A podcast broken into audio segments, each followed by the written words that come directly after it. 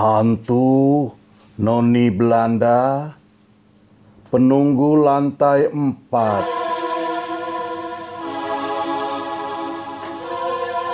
Bagian pertama.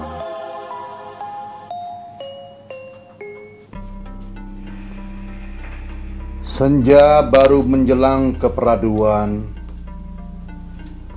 Lembayung masih terlihat di langit jingga menyapu pucuk-pucuk daun akasia yang tumbuh menjulang melebihi ketinggian gedung lantai 4 tempat Marlet berkantor setiap hari. Bangunan gedung berlantai 4 ini memang baru beberapa bulan ditempati. Oleh karenanya, suasana sepi terasa begitu mencekam bila para karyawan sudah pada turun ke lantai satu, kemudian pulang ke rumahnya masing-masing. Di samping kanan bangunan ini terdapat kuburan Belanda. Konon, menurut cerita yang beredar, sepanjang pembangunan gedung ini Sejak beberapa tahun yang lalu hingga menjelang ditempati, banyak hal-hal aneh terjadi. Tapi Marlev tidak selalu pulang tepat waktu. Pemberlakuan peraturan lalu lintas plat nomor ganjil dan genap di jalan-jalan utama ibu kota membuat Marlev harus menunggu hingga berakhirnya batas waktu pemberlakuan peraturan pemerintah daerah tersebut. Bila tanggalan tidak sesuai dengan angka belakang plat nomor kendaraannya. Sebelum gelap menjemput malam, Marlet merasakan ingin buang air kecil. Ia bangkit dari duduknya dan keluar ruangan lantas berjalan menuju kamar kecil yang terletak di sebelah kanan sebelum aula besar.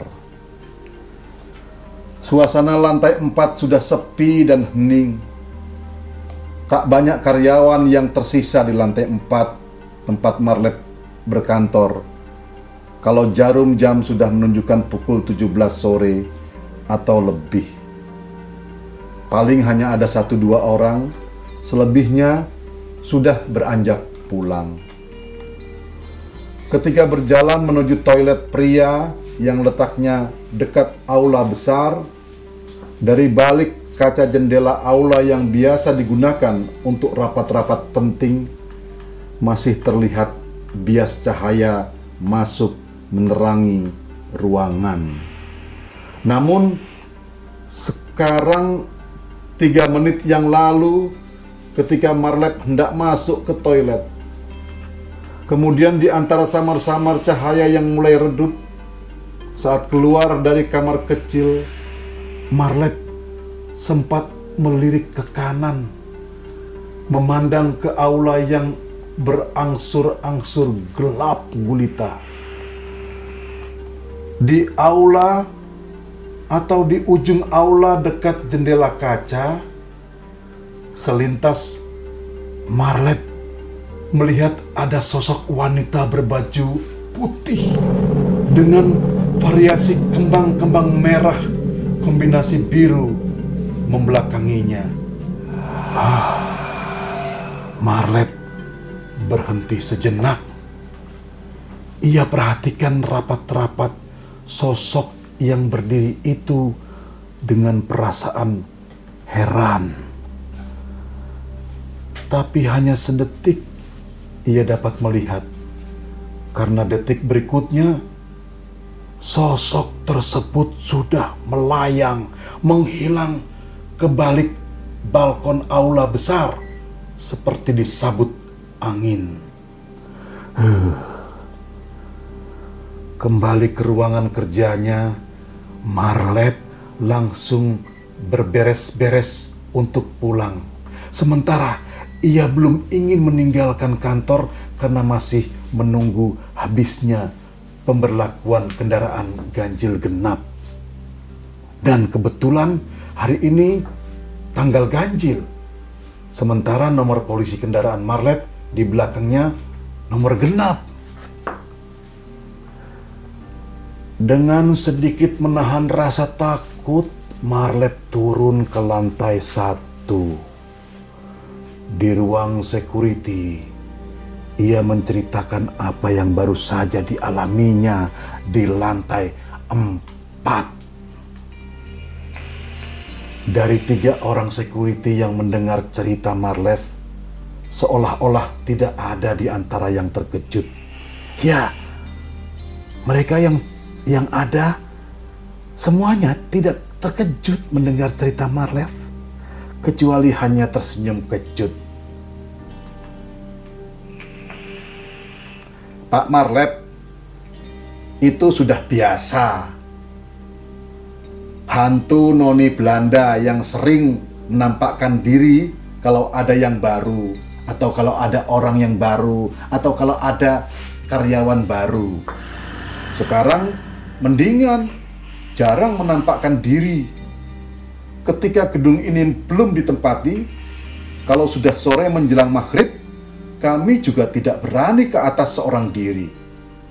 Ujar Handoko, salah seorang di antara security, mengaku sudah pernah melihat hantu noni Belanda penunggu lantai empat. Penasaran, Marlet semakin mendekatkan duduknya kepada Handoko.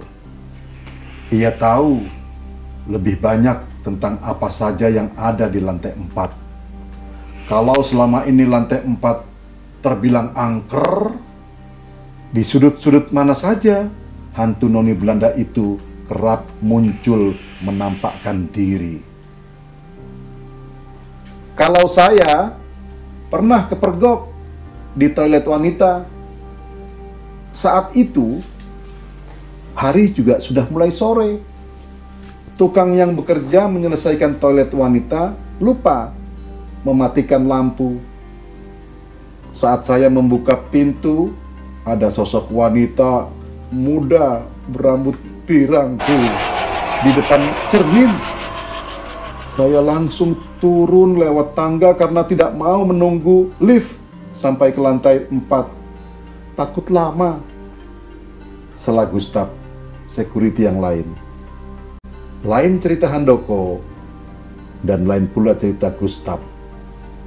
Lain pula yang pernah ditemani Samsuri, security paling muda di antara rekan-rekannya yang lain ini juga pernah mengalami hal aneh di lantai empat. Hebatnya, kata Samsuri, Peristiwa itu terjadi siang hari bolong. Saya mengalaminya di ruang yang kini Pak Marlet tempati. Itu belum lama setelah gedung ini ditempati. Tapi belum ada pembagian ruangan di lantai 4. Baru ya cuma meja dan kursi.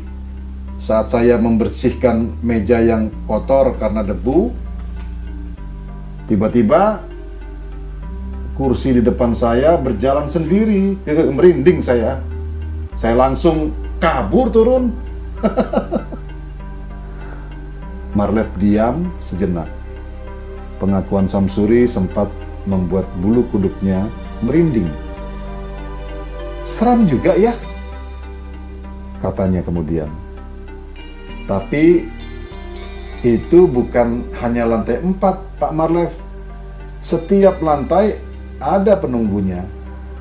Di lantai tiga dulu ketika masih dalam pengerjaan finishing, tukang ada yang dipindahkan lagi dari tidurnya. Ia tidur di ruangan terbuka lantai tiga, eh tiba-tiba ada di kamar mandi waktu bangun. Huh, kata Handoko menjelaskan. Ah yang benar, kata Marlet. Kalau begitu, bahaya juga tidur di kantor ini ya. Bagaimana kalau lagi enak-enaknya tidur, lantas dibuang lewat jendela dari lantai 4? Mati kita. Lanjut Marlev, yang disambut tawa oleh Handoko, Gustaf, dan Samsuri. Mendengar cerita-cerita mistik begitu, Marlep semakin penasaran. Meskipun dirinya sendiri adalah seorang yang penakut. Hari-hari berikutnya dalam setiap kesempatan, kalau bertemu dengan orang-orang yang setiap hari berada di sekitar lingkungan kantornya, Marlep bertanya seputar keangkeran gedung ini. Baik itu tukang parkir, pembersih taman, maupun pedagang yang mencari nafkah di sekitar gedung ini. Dari pengakuan warga setempat, mereka memang rata-rata mengetahui kalau gedung berlantai empat ini seram dan angker. Bahkan beberapa orang yang tinggal di di, uh, di belakang gedung ini mengaku sering melihat hantu noni Belanda berdiri di lantai 4 saat gedung ini masih belum selesai dilapisi jendela kaca. Karena sempat banyak cerita mistik tentang penghuni lantai 4, Marlet tertarik untuk menuangkannya ke dalam sebuah cerita horor. Dan ia menulis untuk dibukukan dari cerita-cerita warga setempat maupun cerita-cerita security gedung tersebut. Termasuk referensi yang dikumpulkannya dari tukang parkir dan penjaga taman. Sore menjelang jam kerja karyawan berakhir, Marlet mulai menulis. Dari rangkuman cerita demi cerita yang diperolehnya. Dari banyak sumber Marlep mencari peristiwa yang paling menarik untuk dituangkan ke dalam tulisannya. Karena sudah banyak bahan yang sudah dapat ditulis, Marlep menulis tanpa melihat waktu. Eh, tahu-tahu sudah menjelang maghrib.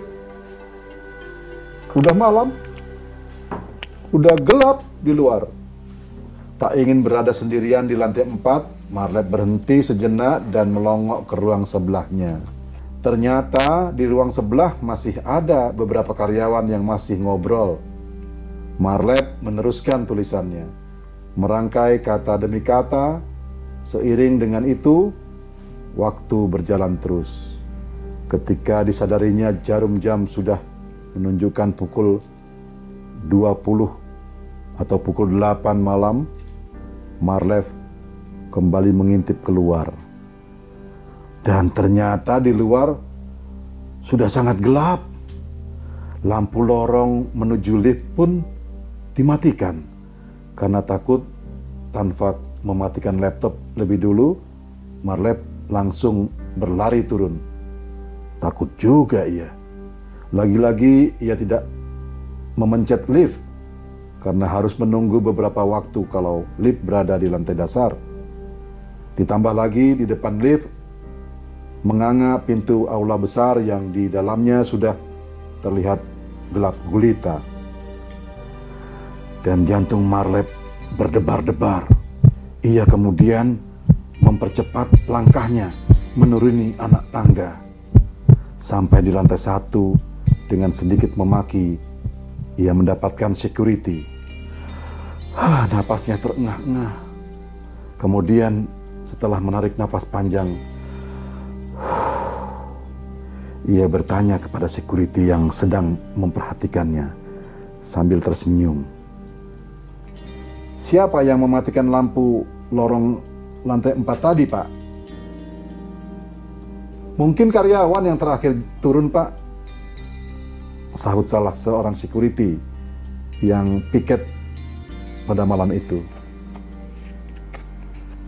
Di antara kami yang sip malam belum ada yang naik ke atas lantai 4 dari tadi pak. Lanjutnya, berdebah, kurang ngajar, nggak melihat ke ruangan saya dulu apa? Kalau saya masih ada, main matikan lampu aja. Hah, ucap Marlet mengumpat. Mau diantar ke atas, Pak? Pak, mau diantar ke atas nggak Pak Marat? Kalau mau mengambil tas dan lain sebagainya. Kata Anton menawarkan diri. Oh, tidak usah pak, besok saja. Saya sudah mau pulang. Laptop sudah saya matikan, tapi eh, belum saya bereskan saja, kata Marlet kesal. Seraya ngeloyor pulang.